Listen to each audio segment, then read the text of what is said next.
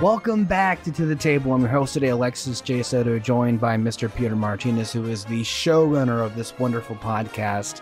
As always, we're here to talk about a movie that the other person hasn't seen, namely me, but obviously with our Ghost-tober theme, with this being October and Halloween and horror theme, Peter has curated a bunch of movies that are, you know, ghostly and supernatural. Last week we were talking about Poltergeist, the 1982 film, and today we will be discussing. I'm sorry, I'm a little high right now. I got a little bit of that Regeneron that Trump has right now. Oof. So yeah, I hear it's nice. It really is. We are talking about. You can hear it in my voice, can't you? I'm just this close from breaking down. We're talking about. The 1999 movie, I wanted to recall the correct year that this was out, The Sixth Sense. Now, seemingly, people scream in shock and horror when they inevitably are told of films that are so beloved and so classic and are so well known that I had not seen until now this moment. And so if anyone wants to ask, wait, he hasn't seen that? No shit. That's why we're doing a podcast about it. And now you're going to hear someone's brand new thoughts on a film that is over 20 years old. So congratulations. Yeah, people experience films at different points in their lives. Wow. What a novel concept. That's almost as if that's what the whole point of the show is, right? Damn, that Regeneron is strong. Peter, how are you doing? Tad bit... defensive there. Peter and I got into a debate before the podcast, and it went on for 20 minutes, and he got me heated as usual. And I win the debate, he always gets like this. He doesn't win. He just grandstands and screams, and until he gets his way. So that's how things usually go. Getting your way is winning. You did not get your way. You thought that you got your way. We'll see.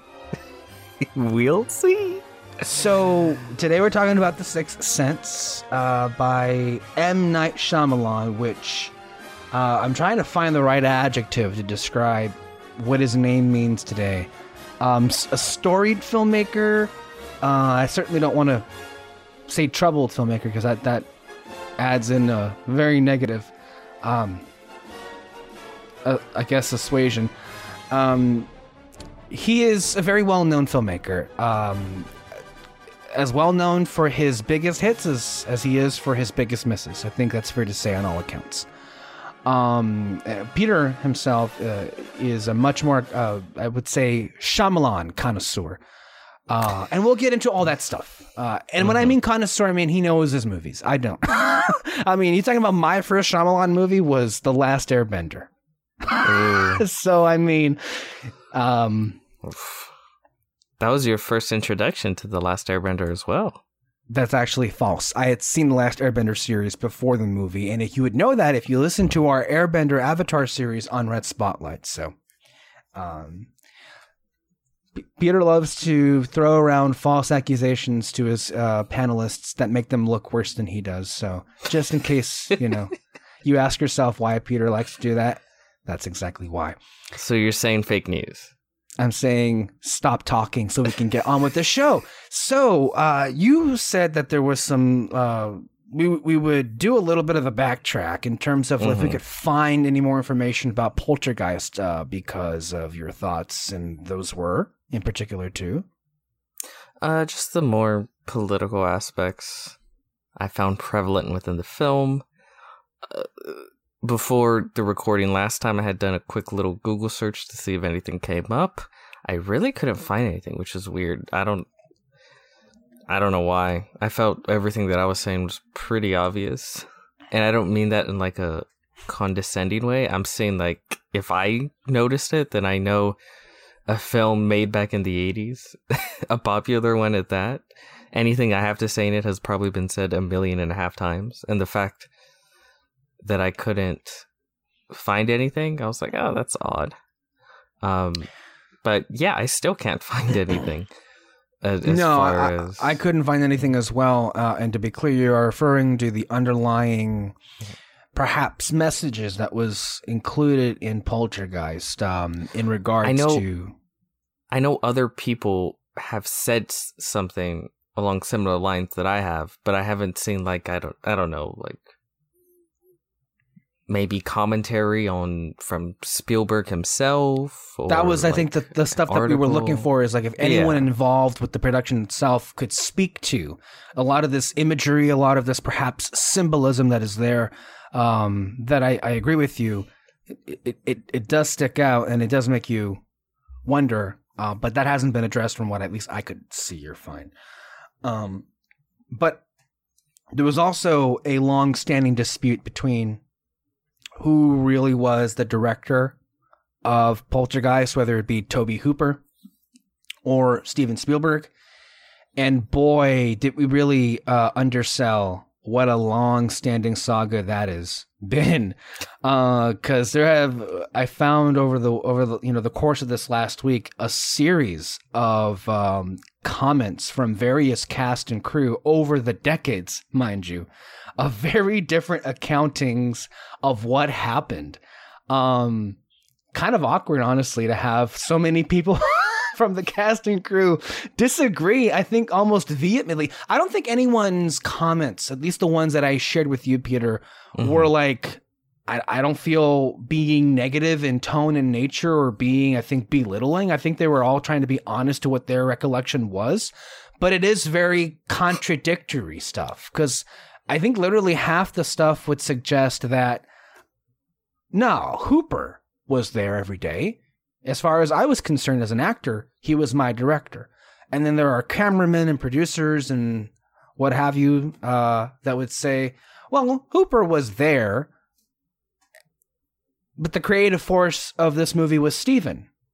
And then there are other accounts where one actor would say, well, every day that I was there, Spielberg was directing. And then Spielberg himself would say, or maybe not Spielberg, but maybe someone else was saying that Hooper would never be the one to suggest creative ideas first, that he would basically follow Steven's lead on it. It's hard to say. I'm not sure this will ever be something that's ever known. There was even actually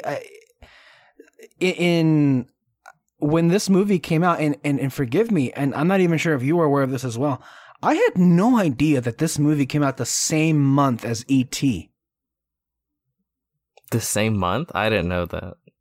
Well, it was June, right? If not the same month, it was the same summer, for sure. The same summer season, and that a lot of the publications, and this is the theme that will carry over to today's episode with Shyamalan, but a lot of the Hollywood publications were making a story out of it about the summer of Spielberg. And at that point, there were some tensions that may have already been, flared up. There was even actually, I think, a DGA, PGA issue with the film that the people behind Poltergeist they had to pay a fine because they were, making Spielberg's importance more so than the actual credited director.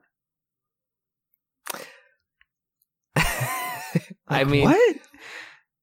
That you still have that to this day. Most people think Spielberg when they think Poltergeist, too. Yeah, more so than they think Tobe Hooper. Spielberg actually released a comment, I think a statement, the week that it was released, clarifying that Hooper directed this movie, not me. The week that it came out, Like, what do you think about all of this? Like, I'm not going to share a lot of the information. It's easily accessible for people if you want to just look up literally Wikipedia and it's all there. It's just too much to filter through. But Peter has seen a lot of this. What do you make of all that information? Honestly, it doesn't sound that contradictory. Especially when you pair it with what Tobe Hooper had said himself. Right. And what Spielberg had said himself, which is what seems to be clear is Spielberg was there a lot on set and he had no problem just jumping in and making creative decisions. And Spielberg has said that as well. He said he was lucky that Tobe Hooper allowed him as a producer to come in and make so many decisions. And Tobe Hooper said he was cool with you know, him, Spielberg apparently just jumping on the gun whenever something comes to his head or something needs changing, and with his creative input. And Tobe Hooper was obviously very much on board with a lot, if not pretty much all his creative decisions. As a director, maybe the one person you're interacting with most is Tobe Hooper, because maybe he's the one that comes over and talks to you like, okay, yeah, that was great, let's do this, you do that. But maybe behind the camera, that's where Spielberg is, and he's the one telling lighting, oh yeah, like, hey, go do this, go do that. Maybe he's saying like, oh yeah, the actors, they should be doing this, they should be doing that, in which case Hooper goes and he talks to the actors, about that. So I could see where, depending on where you are working, the hierarchy within the film production, whether you interacted more with Hooper or interacted more with Spielberg. And then, of course, you have to add on to all of that, the summer of Spielberg, where his legacy was just cemented and his career skyrocketed. And as Spielberg this, Spielberg that, So not only that, in the, advertisement, of course, his name is going to be overshadowed like crazy. I mean, that still happens today. Well, Candyman, I think, is a recent example. People were all convinced that was Jordan Peele's movie. Yeah. Well, he produced it, but that's Nia DaCosta who directed that movie. Well, look at the biggest one, The Nightmare Before Christmas. Oh, that's right. It's literally called Tim Burton's The Nightmare Before Christmas, and it's directed by Henry Selick. Like, yeah, I mean, so it's not new necessarily, that where other names overshadow which should be the main creative force of the project. But just everything surrounding the production, everything going into it, it's definitely entertaining. Just sort of pulling apart all the layers. So no, that's good info. No, there's actually, and there's another question that you had asked, or not that you had the answer to, about what it was that Spielberg just didn't outright direct this movie himself. There actually is an answer that I found. And this is, from this long, detailed history. A clause in his contract with Universal Studios prevented Steven Spielberg from directing any other film while preparing E.T., the Extraterrestrial. Okay. See, and then that can lead credence to the whole notion that he was maybe a little bit more... Maybe he wanted to direct Poltergeist. Maybe he wanted to really, really have a say. He really wanted to make the film, but he just couldn't. So, which, I mean, that wouldn't have been the first time that Spielberg himself has been held back from directing movies that he wanted to do. Remember, he was scheduled to do Star Wars Return of the Jedi, but because George had basically declared war with the Directors Guild of America, that prevented Spielberg. God damn it, George. You son of a bitch. We could have had a Star Wars Spielberg film at the height of his career, at Spielberg's height, at the height of Star Wars and the height of Spielberg. Which, if you're keeping track, though, and I don't know, entirely where we are right now, but this is 82 with both Poltergeist and E.T. being released. 83, I believe, is when Jedi was released, right? So that would only mean the next year. Yeah. So I wonder if that would have affected E.T. or Poltergeist if he had tackled on the Star Wars. We probably wouldn't be on the set of Poltergeist much. And then there's more here. According to Tobe Hooper, the very core concept of the film was Steven Spielberg. Well, yeah, that's why the criticism story by Spielberg. Right. Yeah, I mean... It wasn't just the fact that it was that he has a screenwriting credit on the screenplay. The idea was from him. So it's, what do you do with the situation? It's one of those, but taking nothing away from Tobe Hooper. Of course, he also has a wonderful filmography, especially with horror. And yeah, I guess we'll leave it there. But there is some carryover when you think about how the media pushed that whole narrative of the summer of Spielberg with the rise of Shamhammer. Speaking of Spielberg, let's talk about the next Spielberg. The man himself, M. Night Shyamalan. I remember the height of M. Night. Okay, I was there. I was young. How fairly old? Young. I Were you even know. 5? 6. Okay. 5, 6, 7. Because it came out in 99, right? Mm-hmm. Same year is Phantom Menace. At that point, I was about 4, maybe even 3 or 4. But I would say his height when everything was just like M. Night this, M. Night that, is when you start to get into like Signs and even, you know, The Village. I like at that point everyone was like, okay, he's hot shit. He's hot shit. He's everything. Let's go. I am a huge M. Night Shyamalan fan since I was a youngin. I've always loved his work. His early work, obviously. I don't know. I find him a fascinating director. I really, really like his work. I'm always gonna be on his side as far as, well, not on his side. I'm always gonna be rooting for him. I'll put it that way. I want him to succeed. And boy, oh boy, I'm surprised. Well, obviously not yet, but one day there will be an M. Night Shyamalan movie on his career. Because holy shit, is it a roller coaster? You know, to go from right out the gate, just praised and awarded, you know, the next Spielberg, all this.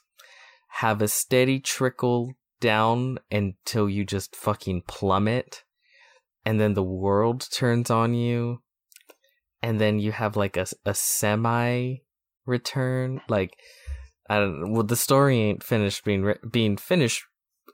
Story isn't finished being written yet. He's currently, I think, filming a movie, and it's luckily this. Oh God, this is the lucky part. I think it's based off like a graphic novel, so it's not an original idea. I get very worried. He needs a writing partner just to keep him in check. He's one of those people where it's like, I love where you're going, but we need the bumpers to make sure you don't go off the rails, basically. Like George Lucas? Yeah, yeah. I think to a lesser extent, because George Lucas, I think M. Night Shyamalan is talented. Not to say that George isn't talented, but George's talent has always been just being an idea guy. Yeah. Right? Like, right. For someone, it's so funny, because for someone that's so like, I'm about the art, I'm about the purity of it, you know, fuck these corporations that, you know, just hold you back and they don't let you just make what you want to make. He was always better at the business side of things, you know, the idea business side, you know, selling toys, merchandising, you know, growing his own empire. And it's, God, you could make a movie on George Lucas as well, because he kind of became that in an effort to be able to be that, you know, artist that didn't have to worry about anything. But in the pursuit of creating that financial stability, he kind of became too good at it. At which point his sole focus became the business instead of the art. I'm telling you, these scripts write themselves about Hollywood. But no, M. Night. I didn't see this film first. I didn't see it first. The Sixth Sense. I saw Signs first. Oh. Which is utterly horrifying. Yeah. As a horror film, it's probably the film that like fucked me up the most as a kid. Really? Signs, yes. Very much so. And you know, like, so many people shit on Signs. Signs is a great movie. Fuck them. Signs is a fantastic movie. Oh, if the aliens die due to water, why would they go to try to take a planet that's 70% water? Because fuck you, that's why, okay? Isn't that War of the Worlds? No, War of the Worlds is, if aliens fucking die to bacteria, why would they, you know, go to a planet with bacteria or some shit like that? Because with War of the Worlds, they die due to disease. But in Signs, it's water. That's a different podcast. I think, have we had a podcast yet where we've like, sometimes you do these themed podcasts where we like to take a common, I don't know if trope is the right way of saying this, but one of fandom or one collective food of thought, I feel, in terms of like criticism. And I think that this would fall perfectly into in that this refusal to suspend belief in a movie. And so you're criticizing things like, oh, they died because of water. That's dumb. I'm not going to enjoy this thing. Yeah. And again, a lot of these people who like hyper criticize the actions and the decisions of movie characters always baffle me, because then I look at the real world and it's just idiot on top of idiot doing the stupidest things imaginable that even a film like I don't want to get into politics, but like satire is dead basically. Well, remember House of Cards before the whole Kevin Spacey thing happened? We both loved that series and we both argue that it had a solid 5 seasons worth of television, and yet as it like hit season 3, 4, and 5, it was criticized by people for saying that it was just too unbelievable. Yeah, I remember being pissed, like, really? Unbelievable? Like, from where? Where is it unbelievable? Oh my god. Oh, that still pisses me off to this day. Like, but that tells you how few people truly fucking understood this country to think that that shit was unbelievable. And still don't recognize the country, I feel. Are dumb as fuck. But no, yeah, I didn't see. I mean, look at Poltergeist. I'm not gonna go there. I'm not gonna go there. Into Poltergeist. No. Okay. I didn't see Sixth Sense until I was definitely older, because I also just didn't do scary movies like that when I was. I'm very scared of everything. What? I thought you. Especially when I was younger. Well. That's the thing, That's interesting, right? Like, though. I thought it was just me and Moreno that were like that. No. Well, when I was younger, like, no, I couldn't even see rated R movies. So, yeah, I wasn't going to see that.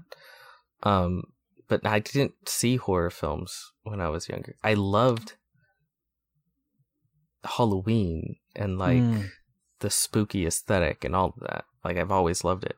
Like, Halloween, I've never really cared that much about candy, but Halloween's always been my favorite holiday, you know? So, put 2 and 2 together, it's everything surrounding the event.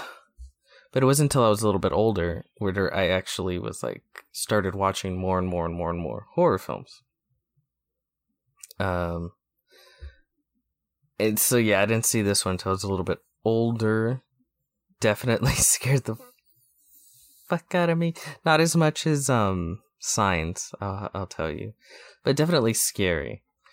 And like that one, and like Texas Chainsaw, The Ring, were like some of my earliest like horror films. You know, like directed towards adult horror films, not like Gremlins or some shit like that. That's obviously family level. No, but like genuine horror films. That was one of the first. I think it's fantastic. I think it's great. Many people consider it to be his best film. Yeah, they're right. They're right. It's still his best film all these years later. And I also think it's a terrific ghost story. I think it does a lot of that stuff that, of course, I know both you and I love, is that it's a ghost story, but it's much more than that. And yeah, I'm a fan of the Shyamalan. I'm a fan of the everything going on in this film. We'll talk about it more. But yeah, that's why I obviously wanted you to see this film for our Ghost-tober. Okay, I'm going to run down real quick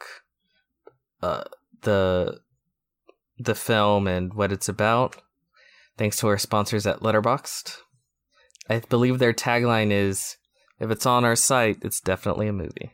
I believe they'll be hearing from our communication staff about that tagline. We're challenging that to the very core of it. We're going to go to court over that. That is not right. But we're challenging our sponsor in court. How about that? Go ahead, Peter. Okay.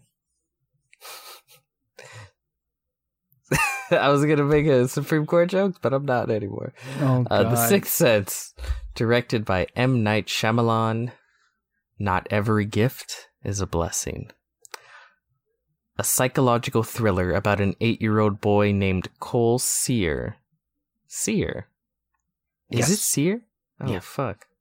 Get it? Like he's a seer? All right, never mind. That's pretty on the nose. I just got that. Who believes he can see into the world of the dead. A child psychologist named Malcolm Crowe. Fuck. I never noticed how just on the nose these names are. Comes to Cole to help him deal with his problem, learning that he really can see the ghosts of dead people. So, Alexis M. Rodriguez, how did you feel about The Sixth Sense?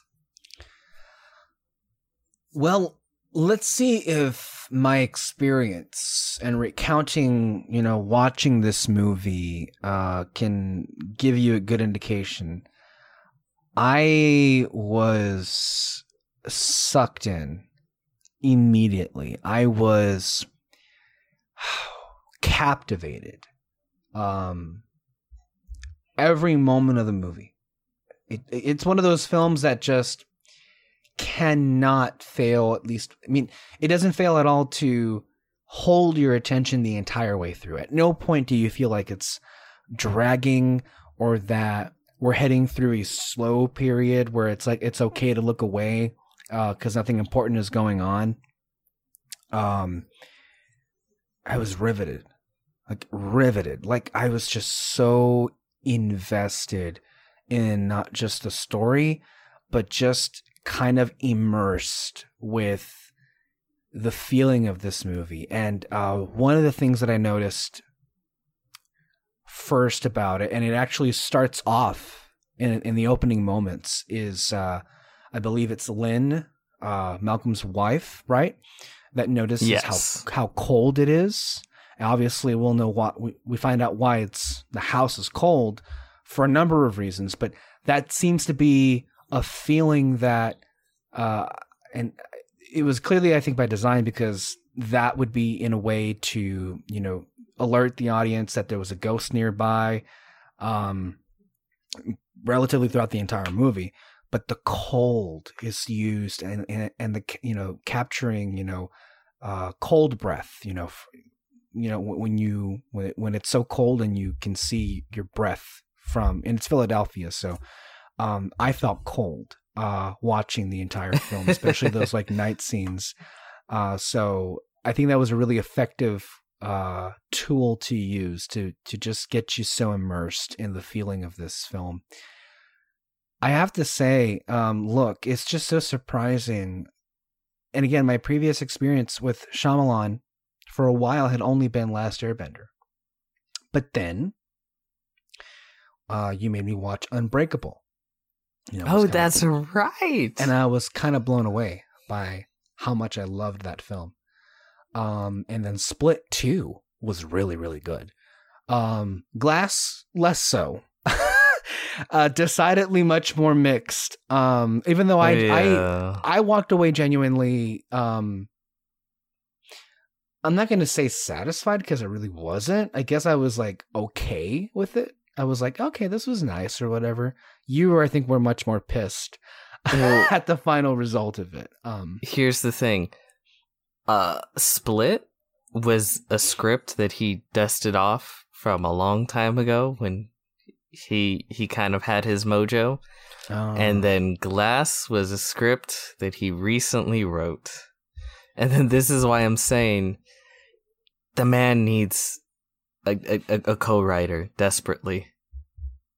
And, you know, maybe working off a story that's already like set in stone will help him with his next movie. Because you feel, I mean, those words I think are a lot kinder when you compare to other people in the industry like J.J. Abrams, who has no business writing anything and just stays out of it. Please, God, don't write anymore. Please. Yeah, which is crazy because people are so hard on Shyamalan. But with J.J., it's just such kid gloves, I feel. J.J., I don't think has ever, or maybe, I'm not going to say ever will, but to my knowledge, I don't think J.J. has made a movie that I think compares to the best of Shyamalan. Oh, hell no. That's why, too. Sorry, this isn't the Hate J.J. There's plenty of other episodes for that. So you liked it? No, I loved it. I actually would use the word sensational with this film. It was, I know I used this last week with like that Poltergeist was amazing. I think this was perfect. It's kind of like a perfect movie. I don't know where I would begin to criticize it, but I think it is so. I think it's outstanding as a horror film, and yet I feel it's even better as just a straight up film. Everything from the direction to the writing to the fucking performances that rock you. From Bruce Willis to Tony Collette to Haley Joel Osment, like, oh my goodness. And some of those moments, they hold your attention, they grip you, they break you in parts with the terror with Haley Joel Osment, but also in moments toward the end of the movie where there's just an explosion of emotion. It's just so brilliantly crafted and staged, and while understanding, because people, you know, in passing, I've heard about this movie, people, and Shyamalan's known for his twists, and I guess this is where it began, knowing there would be one, but yet still, that was in the back of my mind entirely. Like, I wasn't even, like, thinking about it. Wait. You didn't know the twist? I did. I knew there was going to be a twist. But you didn't know what the twist was? No. Really? No. You're lying. No, I didn't know what it was. I knew that there would be one, but I didn't think it was one. I didn't think. So obviously the twist is that Malcolm was dead. Yeah. And I felt stupid for not. Oh, well, no shit. Because I was wondering, like, he got shot in the opening scene of the movie. And then we just moved past it. And we had that red herring of next fall, and we see him alive and everything. So we just assumed we immediately, like, all right. Nothing came of it. He's fine and everything. But no, of course he died because he got shot in the stomach. And I was like, how did I not see that? And then when you think back, oh, wait, he never interacted with anyone besides Haley Joel Osment, besides Cole. And then when they show you the scenes and you're like, no, I was thrown for a whirl. Like, I did not know that this twist is whatsoever. Breathtaking to me because it is, to me, not knowing that Bruce Willis is a ghost at the end of The Sixth Sense is like going your entire life without watching Empire and then watching Empire and then being genuinely surprised that Darth Vader is Luke Skywalker's father. I'm telling you, man, I was out of the loop. When it came to that. You were really out of the loop because, like, I don't know, like, as a child, I remember the fucking twist of The Sixth Sense. You never saw 51st Dates? No. Oh, okay. Okay. That's crazy to me that you didn't know, because the last episode we did with Poltergeist, I think I even made a joke about how, you know, oh yeah, the twist at the end, and like basically how you know what the twist is. And I thought at the time you just didn't think it was funny, but now I realize you had no idea what the fuck I was talking about. Oh, that was a joke? Okay. I don't remember that moment. If I don't laugh, it means just assume I don't get it. I don't know what you were talking about, because I didn't think that was a joke. So that very much tells you that I didn't understand at least the reference that you had there. Now I do. Seen it or not seen it, I just assume everyone knows that Bruce Willis was the ghost, because it became such a huge thing, like at the time, like, oh my god, like again, it's like the Luke, I am your father. It was such like a cultural. I didn't know it was that big of a deal until I looked into the history of this movie, and I'm like, whoa, what the fuck did I? Where was I at when I did all this shit was happening? Because apparently it became like an overnight sensation. It was so immediately big with pop culture. It was the rage that year. But I mean, I was like, what, 5 years old? I think that must have been the year where I started learning English. So because my first language is Spanish, and I didn't watch horror movies. I certainly didn't seek them out by any means. So like I don't know, man. This movie was just completely flew under my radar. We were very different 5 year olds. Yeah. Well, I was probably 4. But no, that's funny.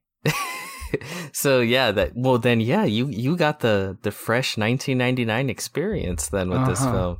No, yeah. So yeah, it must have been quite a revelation at the end. It was amazing. It was honestly like, wow. That, because I'm so used to in these days when films try and pull a massive twist like that off, I'm so used to them failing entirely and ruining the entire movie. A la J.J. Abrams. And I think this is why people go like, this movie both made and broke M. Night's career, because he became known as the twist guy overnight. And I feel like he leaned into that too much. Obligated. Like, oh, that's my identity, the twist guy. Well, I mean, there was a massive twist, right, in Unbreakable toward the end with Glass. Yeah, but then that became the dominant conversation of every one of his films, because that was the second film following Sixth Sense, correct? Of Shyamalan, because it was 1999, and then it was 2000 or 2001. Mm-hmm. It was Unbreakable. Then Signs. Signs was like height of the M. Night, you know, love fest. And then people were like, I remember with Signs, people were like, this is good, but it's not as good. It was that kind of thing. And then when you got to The Happening, people were like, I don't know about this. And then when you got to Lady in the Water, you know, that's when people are like, this is shit, like genuine shit. But then also, again, you're going to see a movie on M. Night's life. M. Night became very full of himself. Like, I recall you saying this in the past. And also over the years, when M. Night would be brought up in discussion on media outlets, whether it had been, you know, Collider, AMC, you know, Fandom, those other outlets, you know, you and I are so, I think, well familiar with at this point. I don't know if I think it was you that said that he was so far up his own ass that he was sniffing his own farts or something like that. Is how into himself he was. Like he bought into the hype. No one bought into the hype more than him. It was bad. It was oh god. There was this book written about M. Night, and like they spent time following him around and all that. But the guy who wrote the book was high on Shyamalan as well. So the way it was written just came off so weird. Like, I don't know. It's crazy. I remember reading some excerpts on, like, I don't know, on online, and I was like, well, oh shit. Well, there's actually a recent piece of literature that we can use. An article, not a novel, but an article by one of the UK press, I believe from the Telegraph, where it was, I think, in the anticipation to Christopher Nolan's Tenet being released in theaters. I love how we worked that back into this because we haven't, kicked that movie down enough. But when those critics suggested that we need to be prepared to sacrifice ourselves to make sure that movies succeed for Christopher Nolan's Tenet, which, of course, Nolan himself is being batshit crazy enough, but add that in with a writer who is as crazy as he is about this, it just makes for a bad mix. It comes off bad. No, that was... Fuck everything to have to do with Tenet and all the movie theaters right now. But, like, Lady in the Water was originally supposed to be made with Disney. And... You mean the Miramax subsidiary?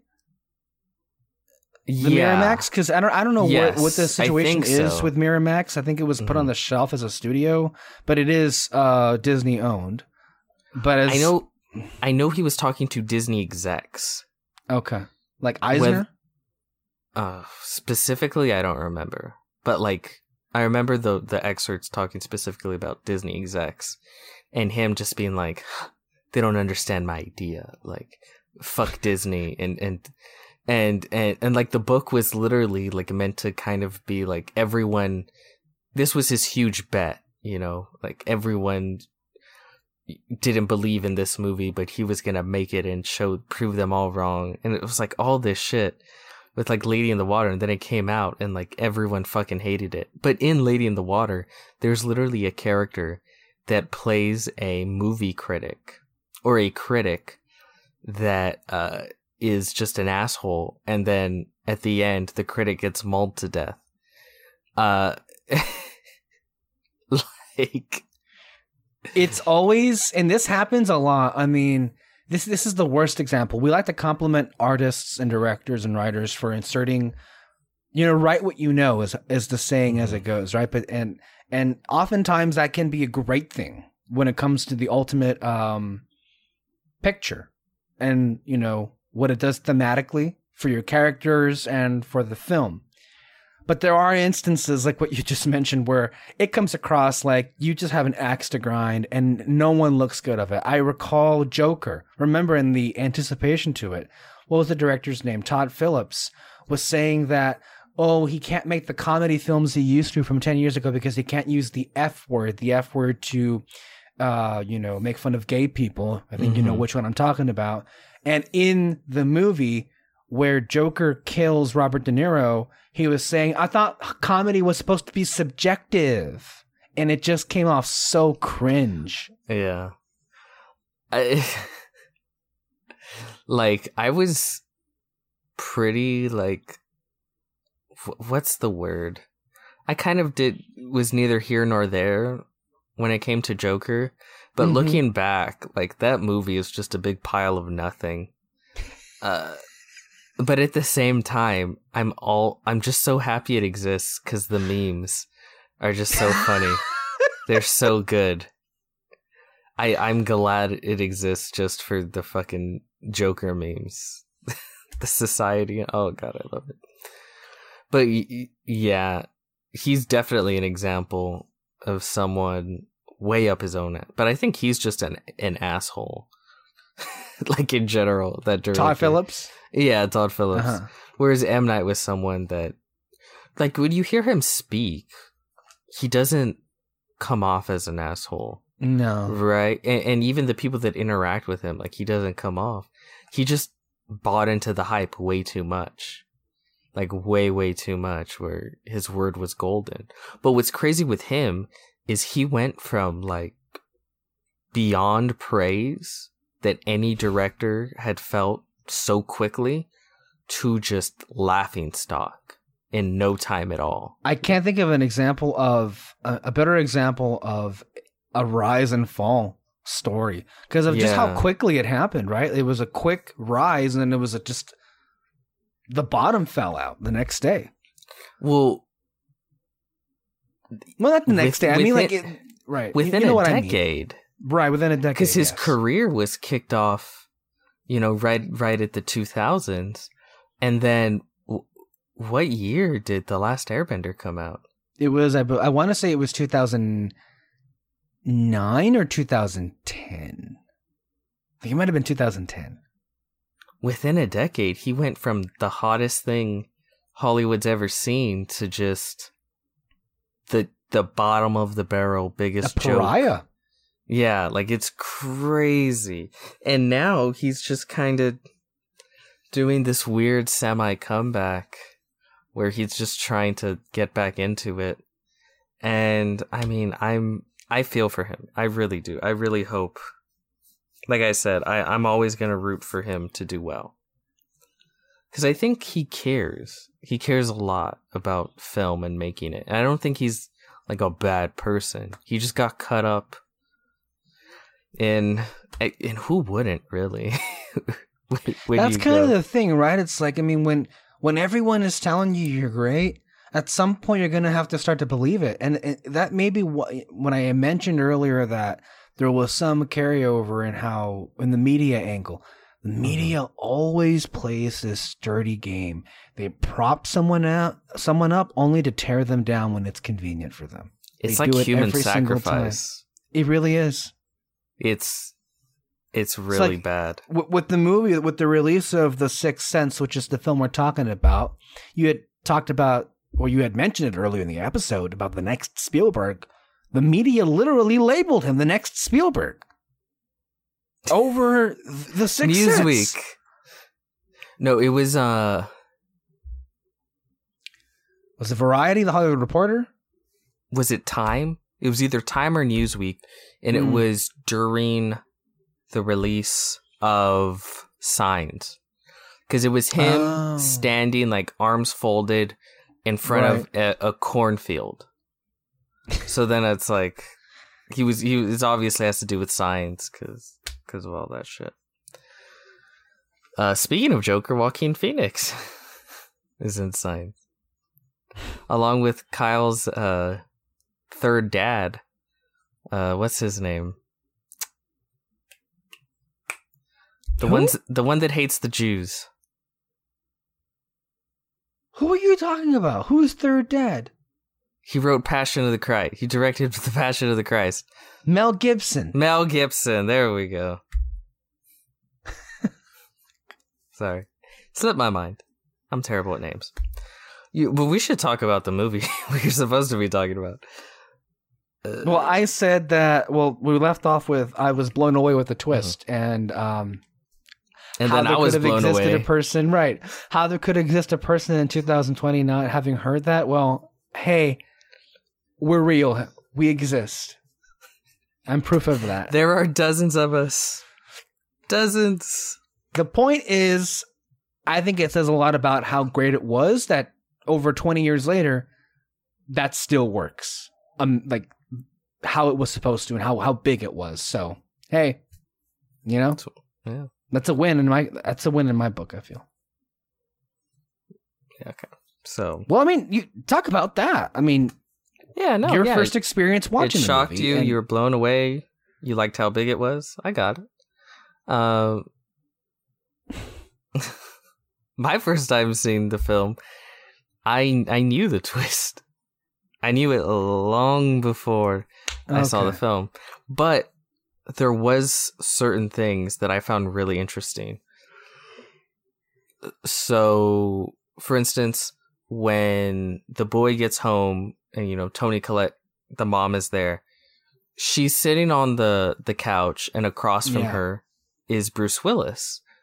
And they're just sort of sitting there. And then she's, you know, when he walks in, she gets up like, oh, hi, how you doing? You know, and then she goes, and then he goes and sits down and talks to Bruce Willis. And there's this, just in my head, the way it's framed.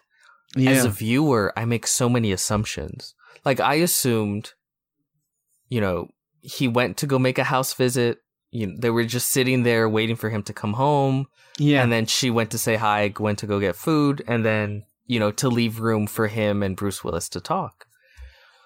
And, but then you think about it and it's like, no, but they never directly interact even the slightest way. And there's so many little instances, like Bruce Willis, when he goes to his anniversary dinner and he's like, oh man, I'm sorry, I'm late. You know, I had this going, I'm this,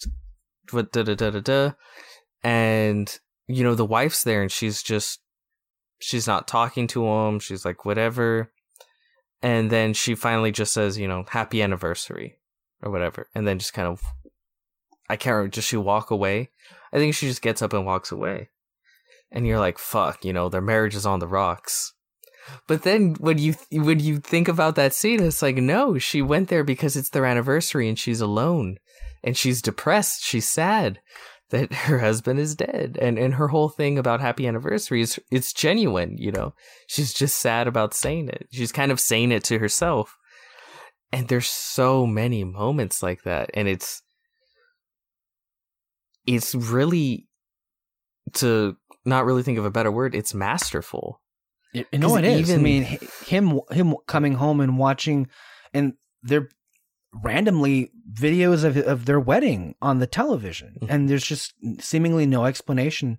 I mean, that also just defy the train of thought that we're supposed to buy it. If she is so, if we're to believe that they're so estranged, why would she be putting on random the same like video of their wedding all the time? Well, again, me, I'm looking at it and I'm like, oh, you know, she's thinking to better, happier times, you know, when their marriage wasn't falling apart, I mean, when it was right. I was thinking that beginning. Too, but when you look back on the that, you think you start to realize everything fits so well, right? Yeah, it really is just perfectly like a glove, and it's one of those things. Even on repeat, it's none of it is forced in the slightest. And usually with these twists, there's little things where it's like, okay, well, that's obviously what it's going to be, right? Not once. It's just so masterfully put together where even if you removed the twist, like let's say you cut off the film right after he helps the kid, and then it's like, yeah, it ends there. You would never go like, well, you know, there was weird stuff going on with him that wasn't really explained. Like, no, you'd be like, oh no, yeah, like everything perfectly makes sense. I guess they didn't wrap out him and his wife's troubles, but you know, it all makes sense. It's so crazy good. It's crazy. And I understand it it makes sense why a movie such as this would sort of loom over the rest of whoever made its career, so to speak. Yeah.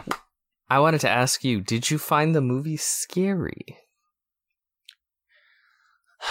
There were places where I think it was very effective. Like, I think to me, when the revelation comes after the I see dead people, I guess, revelation, which, I don't want to go on a side tangent, but I guess we're going to, at the risk of doing it, here we go.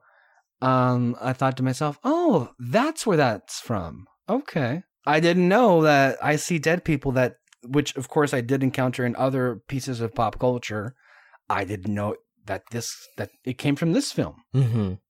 I did know last week that They're Here, the TV people, was from Poltergeist, but I didn't know that I See Dead People came from this movie in particular, so.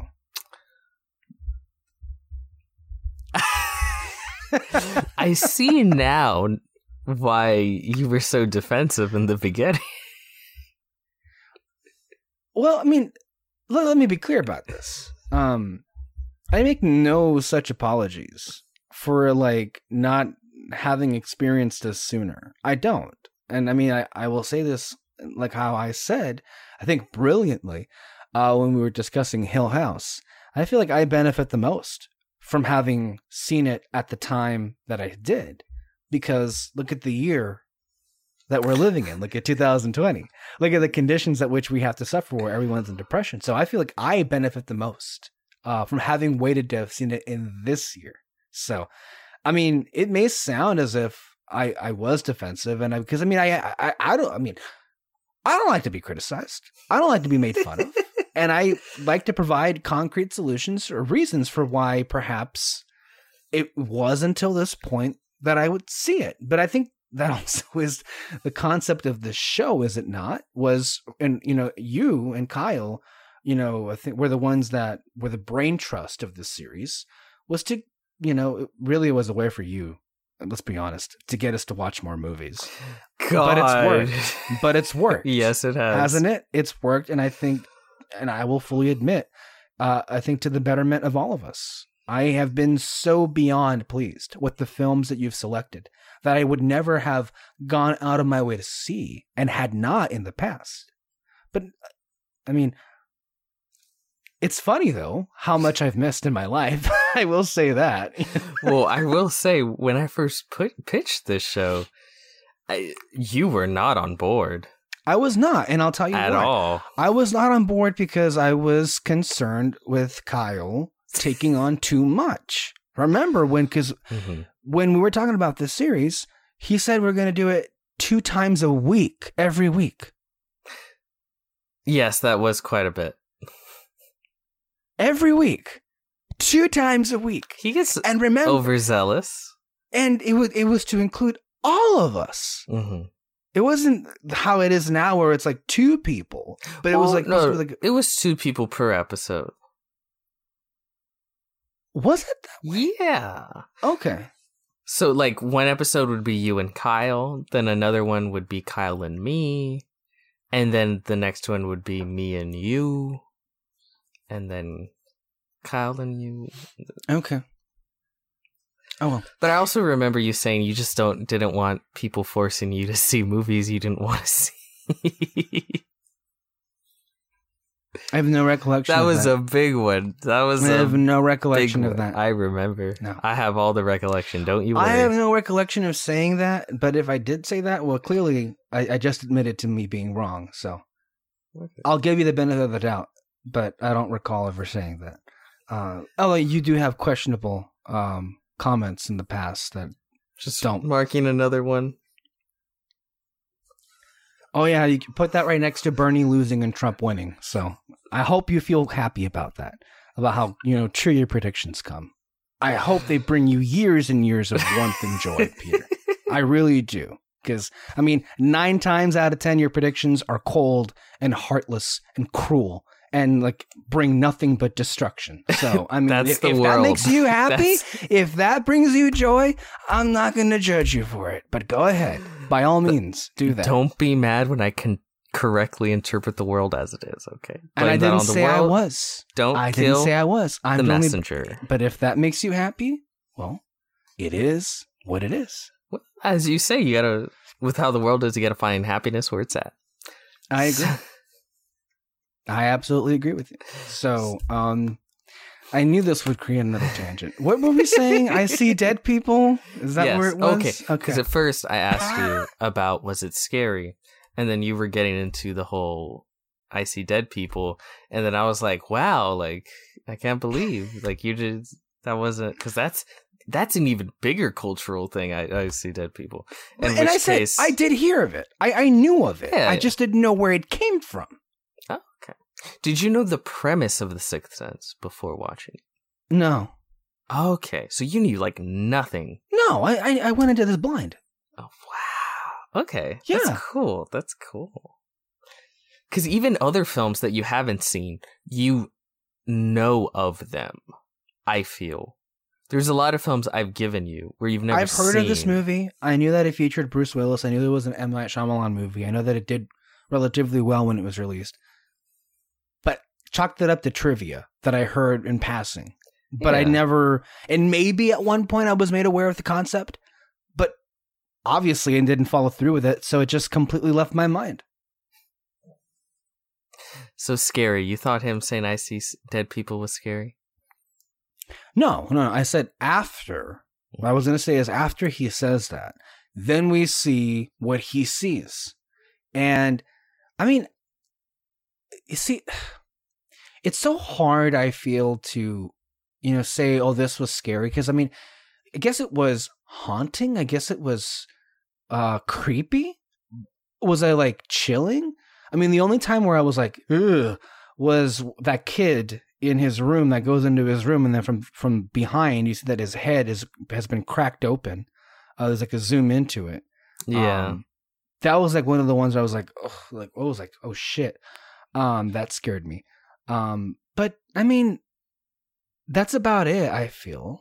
I mean, it's so hard, I think, to describe, I guess, in an articulate manner, like, what I find particularly scary. These kind of stories I do.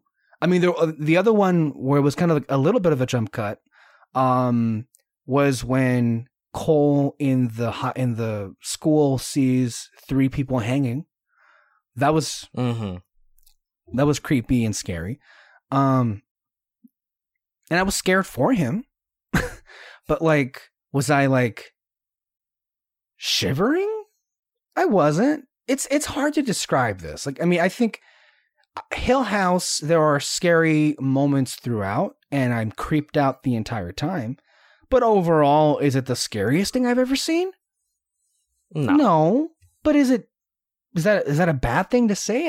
I think this goes back to your thing, right? You said last week about how certain people judge horror films. I mean, it wasn't all that terrifying. It wasn't all that scary, but it is horror. So, I mean, I don't find most films scary. Yeah. I don't know. But, like, that's why, to me, like, the threshold for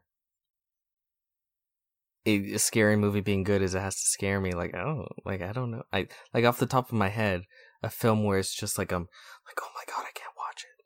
Like, I don't think a film like that exists. I don't know. Yeah, so it's weird. But to me, there are scary moments that I genuinely like within the film. Like, everything having to do with his room. Like, oh fuck God. That. I didn't like that. The throw-up girl. Oh my god. That wasn't scary, but it was her when she was revealed.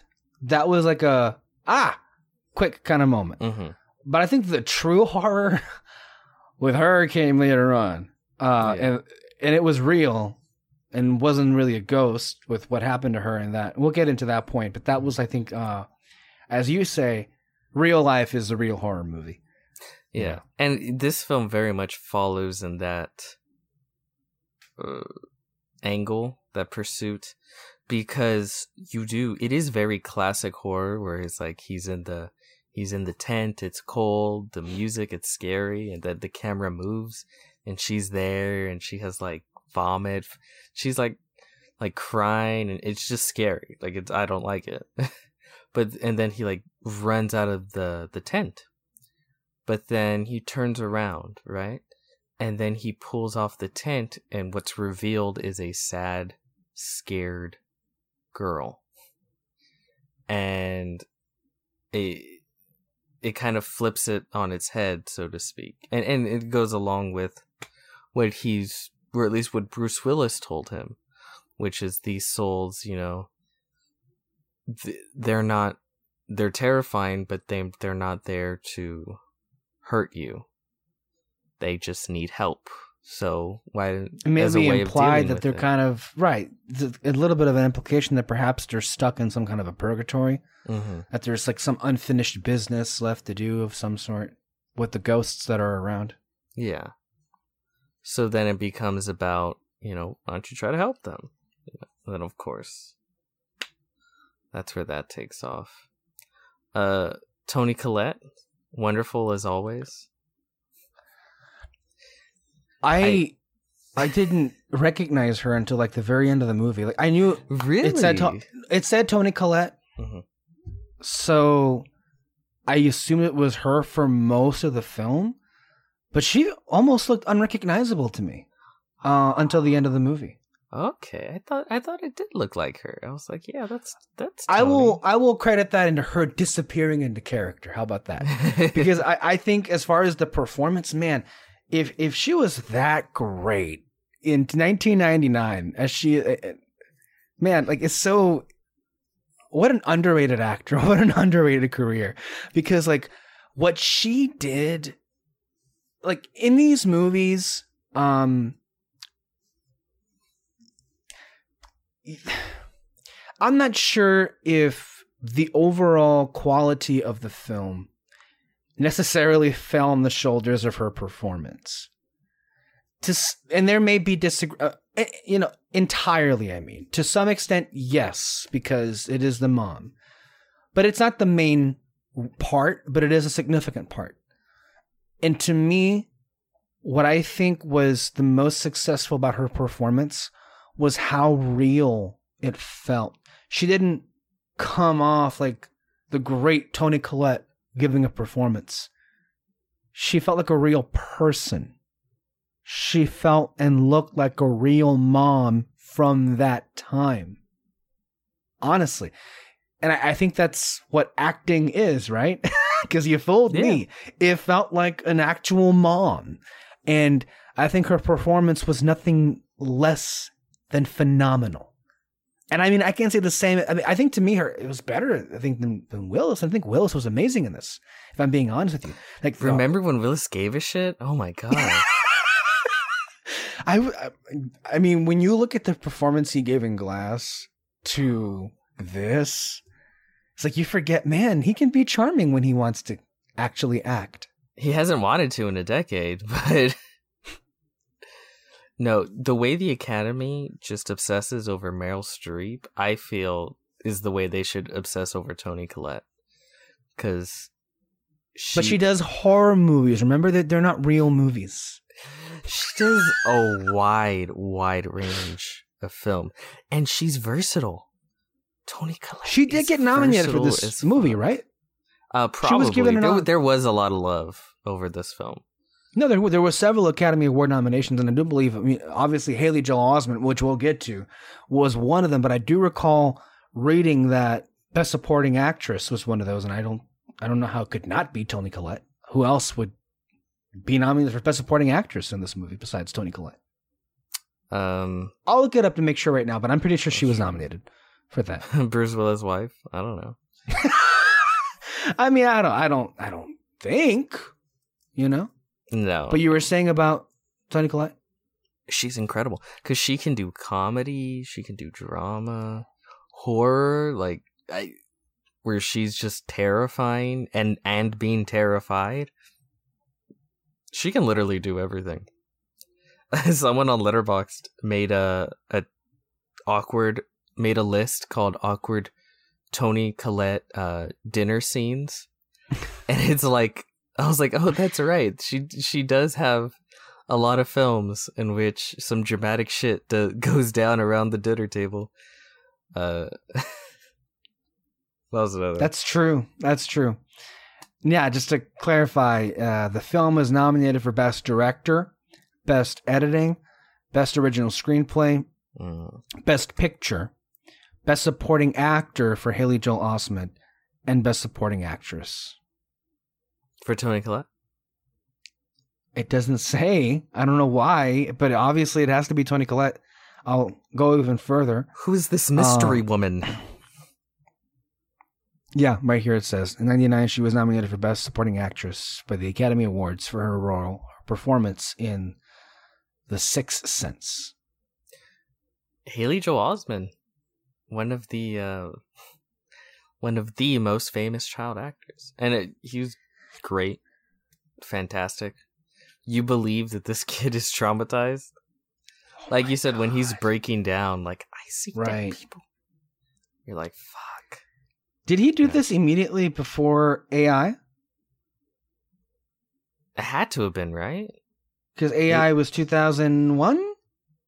Yeah, this was definitely before. Hell, was it maybe immediately before? I feel maybe it got him the job. I don't know. You never know. It's weird how sometimes when actors blow up, they blow up, you know? Like they just have like a couple movies that they filmed when they weren't that big. They just come out and hit at around the same time, and then boom, you're just overnight, your career. His first film was playing Forrest Gump Jr. Wow. So it was The Sixth Sense in 99, and then there was I'll Remember April, Pay It Forward in 2000, and then 2001, AI, Artificial Intelligence, which was amazing in that movie as well. I remember Pay It Forward. Have you seen that one? No. He dies. Oh. He's very great. 90s movie. He's honestly, I think, one of the his performances in both AI and in this movie are just like, is there a proper, they're out of this world good for his age. What's funny about him is he's one of those child actors who just kind of grew up, and because of his work as a child actor, he really doesn't have to work. So he just kind of does whatever he wants. Mm-hmm. And he'll work here and there when he wants to, and on projects he wants to work on. Like he had I don't know if you saw the new season of What We Do in the Shadows. He had a guest. I see role. It right here. I'm looking at his filmography. Yeah, I mean, look at his guest. He was Robot Chicken, What We Do in the Shadows, The Kaminsky Method, The Boys. He was on 2 episodes of The Boys, the Amazon show. He does what he wants. Right, yeah. You could tell everything he does now, it's because he's a fan. He's like, oh, fuck, I like this. Just make a call. Can I come in and do something? They're like, fuck yeah, you're Haley Joel Osment. I remember he wasn't officially on the show, but he did promos for It's Always Sunny on Philadelphia. Did he? Yeah. A show that's been running like forever now, right? Like, yeah. What season is it on? The joke was that they recast the actors for more A-listers, and he was... Oh my God. He was one of them. No, he's great. He was fantastic in this film. I believed that he saw dead people. I did too, and then we saw them in real life. Oh, and speaking of the horror scenes, I know this is like... incredibly cliche horror shit, but it's cliche horror shit I love, and it's, for me, it's always effective. I don't know why, but it hits that scary bone of mine, is when he is listening to the recording of his own patient. Yeah. And that was the whole thing in the beginning, is that he had a patient who, when he was young, claimed similar things, that he could speak to dead people or just had similar issues. There was people there talking to him, you know, whatever. And he couldn't help him. And then that's why he showed up in his house, shot him, and then shot himself. And throughout the film, that's why you're kind of assume why he's taking this case. You know, Haley Joel Osment. We find out later it's more of a has to help him before he can move on kind of thing. Mm-hmm. But he notices the similarities between him and his former patient, so he's going back and listening to recordings of him, and it's so good, because you hear them talking and they're like, oh yeah, like, is everything good? Yeah, everything's okay. And then you even hear Bruce Willis go like, oof, it's cold in here, like, oh yeah. Da da da da da. And then he's like, oh, I gotta go take care of this, I'll be right back. And then the kids, it's basically quiet, but the kids kind of like, you can kind of hear him like breathing a little heavy, like kind of scared. And then Bruce Willis comes back. He's like, oh, okay. You know, how's it going? He's like, are you okay? You look a little different. What's going on? And then, of course, you know, the classic horror, like, oh, rewind the tape, enhance audio background, fucking ghost hunter shit. And then you could hear someone else in the room. I think it was like a Spanish voice, like, yeah, ayúdame. And it's just like, oh fuck, I don't know, like those kind of things always. I think it was saying something like "no me quiero morir" or algo así. Yeah, which I don't know. I mean, there's a lot of creepy stuff, like when he is answering a question in class about how they used to hang people in the very classroom that he sits in the building that he's in, which, I mean, Philadelphia. And then of course when he basically breaks his teacher and bringing out the whole Stutter Stanley card, I was like that's traumatizing. As somebody who was instructed a classroom, that kind of is a little traumatizing. I don't want the idea of a kid just being able to break. Yeah, that would be. But I mean, like, how would he know that? And how it, like, he brought that back, like, you know, how it just gets you thinking, like, how, you know, internally and deep down we bury some things from our past, but how quickly they can be brought back to the surface like that. Oh yeah, that was effective. Thought it was a really good scene. To me, one of the scariest parts, if we can get to this, was when he goes to the vomiting girl's funeral. And he is up in her room. There's a lot of tension. And she just, grabs his leg. And I was like, no. Yeah. I was like, oh, shit, no. Don't. And then just sort of slowly slides the box to him. I mean, that's kind of on these ghosts, too. They do their hardest to just not be approachable. Like, holy shit. Like, Bruce Willis, he was an approachable ghost, you know? Right? He's just like, hey, you know, like, I'm here to help, you know, what's going on? Where these other ghosts with, like, their eyes all sunken and blood everywhere, like, like, I don't know. They should have had the Bruce Willis approach. It worked for him real easy. But then obviously what that reveals, too. And, oh, God, the way it's shot is so good. I love the Shyamalan. Again, I really like him as a director. Mm-hmm. And the way just everyone in the funeral is there. You know, he goes and hands it to him, the box, and then just kind of leaves. Opens it to VHS tape. Yes, that's how old this movie is. And at first, it's like a cute video, you know. Maybe it's like something heartfelt to remember his daughter by. This is the way it started, like, oh, cute, you know, puppets, and he's watching in the chair and everyone's watching. And then no. It takes a very devastating turn when the tape basically reveals the wife was poisoning the daughter and it was killing her. She killed her. That's why she's like vomiting the whole time. She poisoned her until she was dead. And just the way the acting on the husband's face, you know, it's so good. So good. Just the realization of everything that's going on, you know, from just sad to sort of moments of not joy, but just like love. You know, where he almost cracks a smile with her puppets, to like, wait, what the fuck is this? With her preparing the meal, and then when he confronts her about killing her, that whole scene I thought was just so amazingly well done. And go ahead. Was that the step wife? Like, or was that her mother? Because if that was her mother, damn. That's a good question, right? Because that's not necessarily answered. Mm-hmm. I don't want to come off as if we're anti-stepmoms.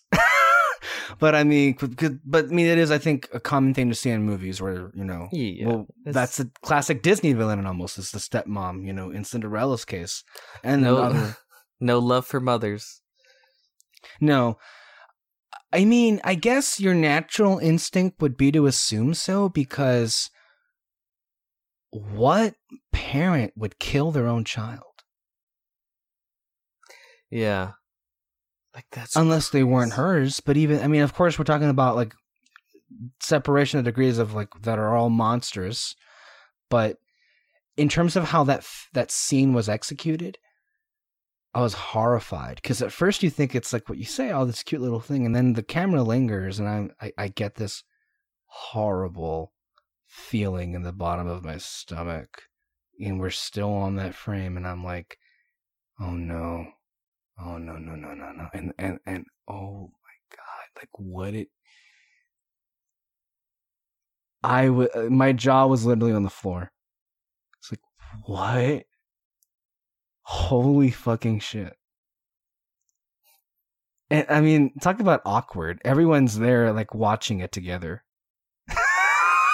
In the funeral. And of course, yeah, that's like... that's what's crazy, too, because then when he goes to confront her, like, the crowd has followed him, so he's got, like, a posse behind him, you know? Because it's, like, this very... God, like... Fuck, dude. Like, imagine, like, you're not even, I don't know, like, you barely know the family. Yeah. You're like, you go with a friend, and you're just like, fuck, dude. I don't know. That's crazy. I feel like I would want to walk out immediately. Would you, or would you stick around? Oh, hell no. I'm the dude's backup. Let's go confront this bitch. She ain't leaving here alive, I'll tell you that. I don't know. I would want to leave because it's just so uncomfortable. Yeah, no, that's so uncomfortable. But it's so good. It's so good. It's so well done. Yeah. And it's like, again, I love how it highlights this connection between this terrifying otherworldly thing, like a ghost. But a ghost is a human, and the way it finds that human connection at the end. And you would think making the ghost more human would make it less scary, but it's actually the opposite. You know, it's that human connection that makes it more terrifying. We haven't talked about it yet, but this is something... Well, we haven't talked about Blind Manor yet, but this is something Flanagan does in all his work, really. Specifically, like at Hill House, where you're shown a very scary ghost-type figure, mm-hmm. and you're like, fuck, that's scary. And then you sort of discover the more human connections behind that ghost, and you're like, fuck, that's terrifying, but in a very different way. I think he's really good at that.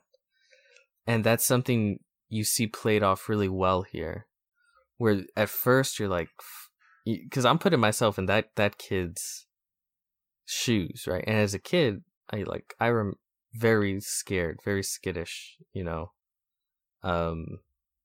Shit, I would have had a heart attack if I saw half the shit he saw as a kid. Those ghosts. I don't know. Oof. But then you pull back the layer and you realize these are just broken souls and sort of the sad state of affairs that led them there. It's more terrifying in another way. Right? Yeah. Like the whole idea of ghosts to me is just terrifying. No, it is. And there's a lot of things that are obviously beneath the surface. Like I keep thinking back to the particular ghosts that he would see hanged at the school. Yeah. And I think the implication is that building has been around in Philadelphia for a very long time. They do mention in the movie that Philadelphia was, for a time, the capital of the United States. And hangings were a thing. To when it stopped, I'm not so sure, probably until the very... I want to say late 19th century or early 20th century, maybe, I guess my best guess. If we exclude lynchings, which we probably shouldn't, but I mean, that continued well into the 1900s. But for like official executions, in terms of like, they very clearly were like a lot of them, at least the ghosts that he would see in that particular place, the ones that were hanged, I didn't think that I saw a single white person. They were all people of color or immigrants or some shit like that. Yeah. If you noticed. It was weird. I was trying to figure out what was trying to be said there. By the way, we're recording this on Columbus Day, and that's a little extra weird because he's the one who's responsible for all this, which fuck Christopher Columbus, I think we should say. I think everyone should personally just to yourself, think it, say it under your breath. Fuck Christopher Columbus. I think it's important. I think it's important that we collectively acknowledge on the fact that he has a national holiday. on the day that he has a national holiday. Fuck Christopher Columbus. I think that's very important. Yeah. That's very true what you said. Yeah. And you also go back to the mom and the stepmom that killed the girl. When they pan to her, what's interesting is that she's wearing red. It's not typical for a funeral, and she's not grieving either. She's not crying. Red Rob. She has this. Oh my god. She has this look on her face that she doesn't give a shit what's going on. Mm-hmm. So like automatically when we pan to her and you see her, it's like you knew it, but you believe it now. Yeah, because what's so sad is the dad just looks devastated, like you killed her, and she and her look is like, oh fuck, I'm caught. No, you know, it's not sadness. Can I be honest with you? I skipped that part. Oh, really? No, you know, you and I have this in common where I cannot stand those kind of like social anxiety that situations that make you like public gatherings that make me uncomfortable. Yeah. So after we finish watching the tape and we pan to her, I fast forward to when they're outside talking to the sister because I could not handle that shit. That was just too awkward and uncomfortable. I don't even think she says anything. It's more of just like an expression than it cuts anyway. Oh. But no, oh god, like if you know what's funny? It's easier for me to take like horror scenes than for me to take cringe scenes in film. Yeah. Like if there's a cringy something that's like very cringy going on in a film, like I might have to walk out of the room. No, like it's too much for me to. David Francisco, we've had this discussion. Mm-hmm. We feel the same way. I think also Kyle, to an extent. One of the ones that we brought up as an example of this is that scene in the movie Love, Simon, where one of the friends is using, I think, a pretty well-attended high school football game to ask out this ridiculously hot girl to prom or something like that. Mm. And he gets like turned down in the most humiliating way. Ooh. I skipped that scene and Kyle was like, lucky you, because I watch it in a theater and I could not escape. No, I can't. That's so funny though, that emotion is just so much more unbearable than like I will watch, I don't know, throw any horror movie, fucking Saw, super unrated, people getting skinned alive, you scary as shit. Like I'll watch, maybe I'll like lift the covers a little, be obviously a little scared, but like I can watch it. But a scene in a movie that's like very cringe, I can't take it.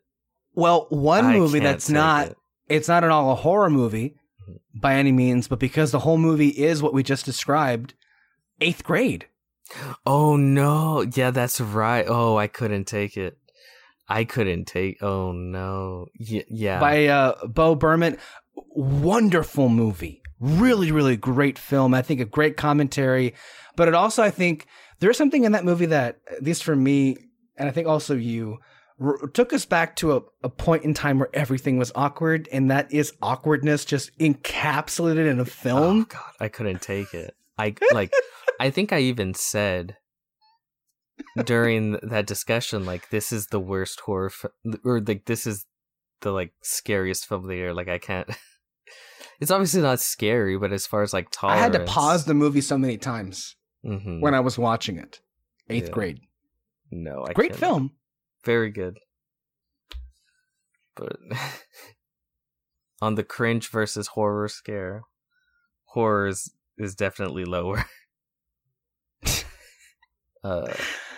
Yeah. But Bruce Willis, obviously fantastic. He, again, this is also at the height of Bruce Willis. This is Bruce Willis giving a shit. The last time Bruce Willis gave a shit was probably Looper. Which is pretty recent, I want to say. 2013? 8 years. I told you, like, a decade. 2012. Yeah. I wonder what happened there. Was it the Ryan Johnson charm that got him to give a shit? I don't know. Because, like, Kevin Smith has notoriously talked so much shit about Bruce Willis. And, like, just how bad it was to work with him on set.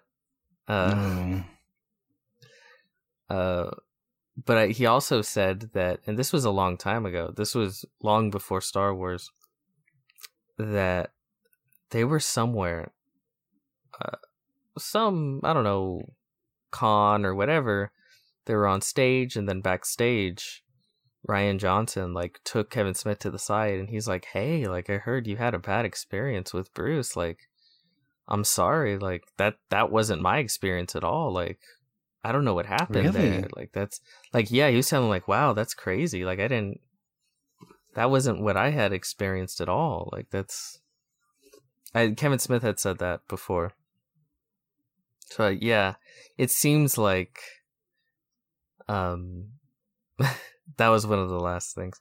Have you heard any of Kevin Smith, what he said? No, I don't think I have, but I mean, I've heard very little of Willis in general this last decade. I mean, he's hardly been around. He's doing nothing but direct to video shit. It's all a paycheck for him now. Like, you can really tell. Like Nicolas Cage? No. Well, Nicolas Cage doesn't do anything besides those. I mean, he did one or two movies in the last few years that received some notoriety, but he's still up for that crazy shit, and he tries. He's still an actor that definitely tries. Now, he's definitely doing more. Well, I didn't say. Excuse me. Uh-huh. I didn't imply that he had given up. Mm-hmm. But I do believe that he's been more known this last decade for doing directed video stuff. Yeah, absolutely. But that's because he was just god awful handling his money, and just went into massive amounts of debt. So he had to do it. Whereas Bruce, I think, is just like, I don't think he has to do it. It's just like, hey, money. You know what I mean? Like, I think one of the things he had like 5 homes, like massive mansion. Nicolas Cage, you mean? Yeah, Nicolas Cage. And he had to sell all of them. He had a dinosaur bone. Like, they were auctioning off some of his shit, and it's like these, like, you could tell he just bought anything and everything. Did this happen post National Treasure? Oh yeah. I wonder if they ever made a third movie that would have helped him just a tiny bit. They still should. I know, right? I'm on the National Treasure 3 train. Disney Plus. Although, hey, now, oof. How do you do it? Because of the monuments, you mean political correctness and that kind of stuff? Or, yeah. Or because of just neoliberals? Because I love the National Treasure movies, but it is all about like this, like, oh man, you know, America. It's all about the bright side of that shit. Well, remember I brought it up when we were talking about Hamilton? Did I? Or maybe did I just think that? You mentioned it, I think. Mm-hmm. I want to say you did mention about National Treasure, and because you had a problem with how Hamilton portrayed it, which, I mean, that was only in 2015, 2016, and I agree with you to a certain extent. In 2020, it rings differently.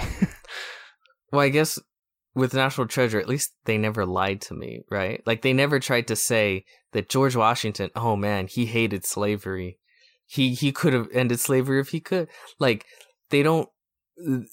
They handled the more dicey subjects of the time by just not addressing it, which I think isn't great, but it's a lot better than just pretending they were these heroes that they weren't. So do you feel perhaps that the National Treasure films, and I think this is what you're implying, the original two films were somewhat tone deaf?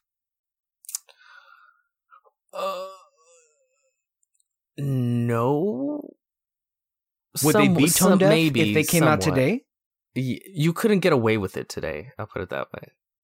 You see, that sucks because, I mean, I think I would much prefer that than anything else Disney live action would crank out because it'll be shit. I mean, you could incorporate that into it. I don't know. Yeah. But anyway, Bruce Willis.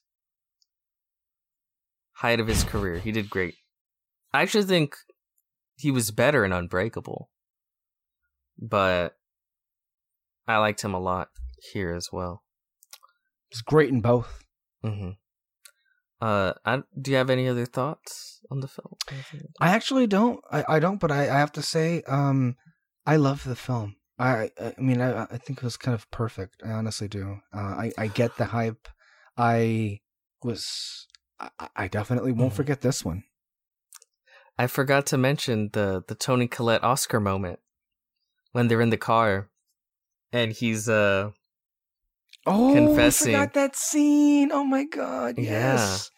Yeah. That's the scene of the movie to me. Yes. Where he's finally coming clean to her. Like, I do speak to dead people.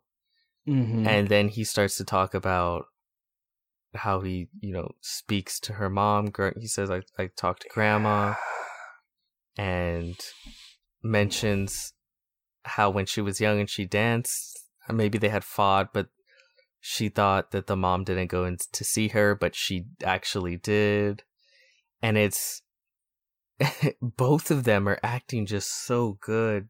He has watering up, telling her this story about the grandma that he can only know. He has literally no way of knowing any of this unless the grandma came to him one night and told him. And Toni Collette just falling apart emotionally. Oh my God, that scene is so good. It's a lot to take in because, I mean, I think her initial instinct is like, wait, what? My kid can do what now? But then when you believe it, because he's telling you things that only he would know it. By saying, by him being able to do this, and then she's breaking down because of all the, what was the last thing about,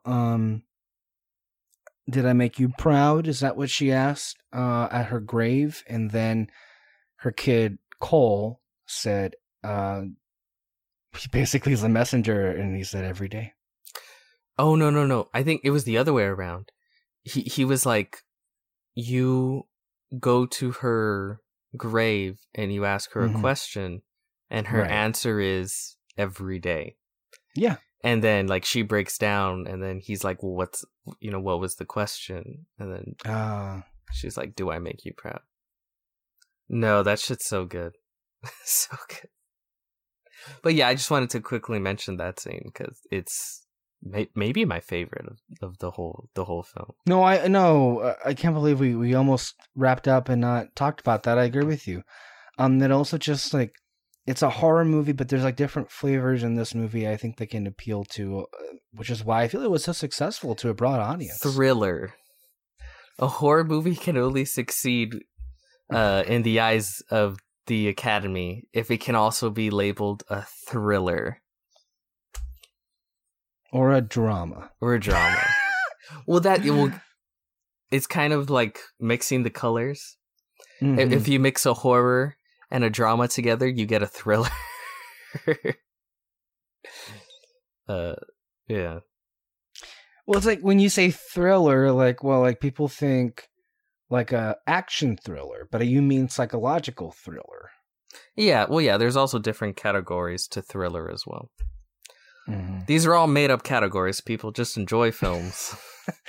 Well, don't tell that to the Academy. Don't let the Academy brainwash you with their propaganda. They're going to give Sonic Best Picture of the Year this year, so they have no choice. They would rather cancel the ceremony than to ever award Sonic anything. So, what you're saying is Sonic the movie is like the Bernie Sanders of films. and the Academy is the DNC.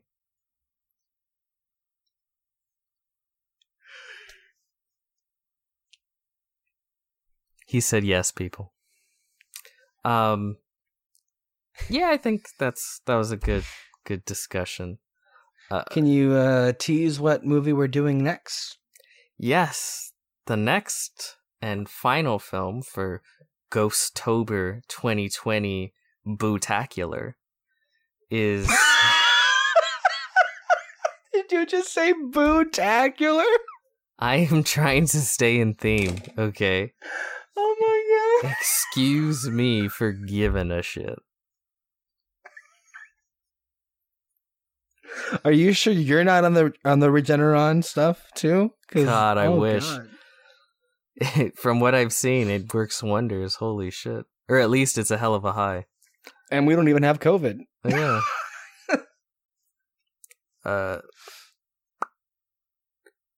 For the final right to the table this October. Each film that we've covered so far, which of course is Poltergeist and The Sixth Sense, some of the biggest, not only horror films, not only ghost films, but films in general, some of the biggest films in American cinema, you know, throughout the history of cinema.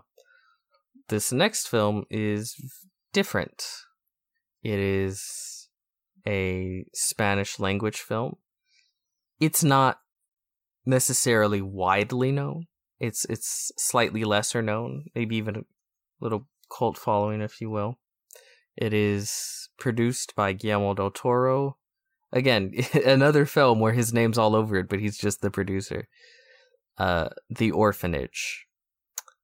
This is also a film I saw quite a while back, and then I rewatched it recently. And I'm like, yeah, this... I remember the first time I saw it, I was like, this is really good. And then I rewatched it, I'm like, yeah, this is really good. And I wanted to get you to see it. And of course, because we will be eventually be going into the works of Mr. Del Toro. Well, not eventually, immediately thereafter. Oh, yeah. Well, yeah. So, well, there you go.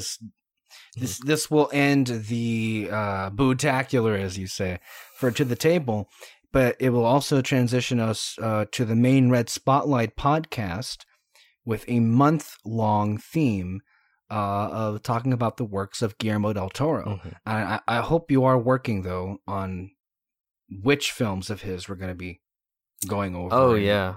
I've already... Yeah, for sure. Okay. So you can catch that on Red Spotlight. And then also, speaking of, we still have more horror-related content coming up for the month. Mm-hmm. So we just did a review of The Haunting of Hill House, as well as an audio commentary for The Shining. And then what's next, Peter, for the month? Next up, we will be doing our review for the newly released The Haunting of Bly Manor, a fantastic film over on Netflix. Fantastic television series, I believe you want to say. Potato.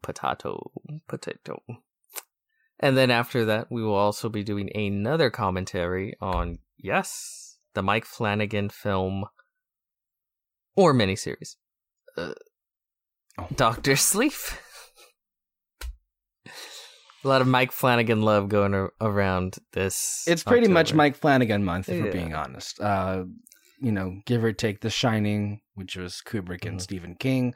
And then, of course, you have the stuff that we have here To the Table. And Fantasy Fair also is not, I don't think horror-related, but Halloween-related. They just did, Moreno and Kyle just did a Once Upon a Retrospect, which is, that's their version of recapping old films, of the 2003 Haunted Mansion with Eddie Murphy. Honestly, that's the one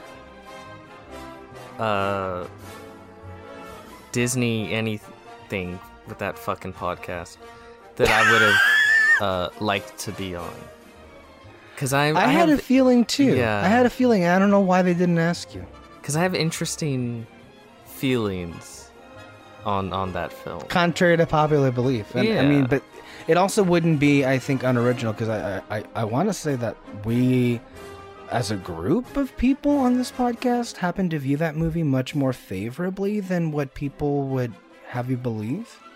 Yeah, I would definitely say so. It's not that I don't, and that's the thing, right? Like I have, it's not super positive or even super negative. It's interesting feelings that I think could have raised a good discussion. But of course, I am rebanned on that podcast. I slided the mouse. I was excommunicated. And until I do...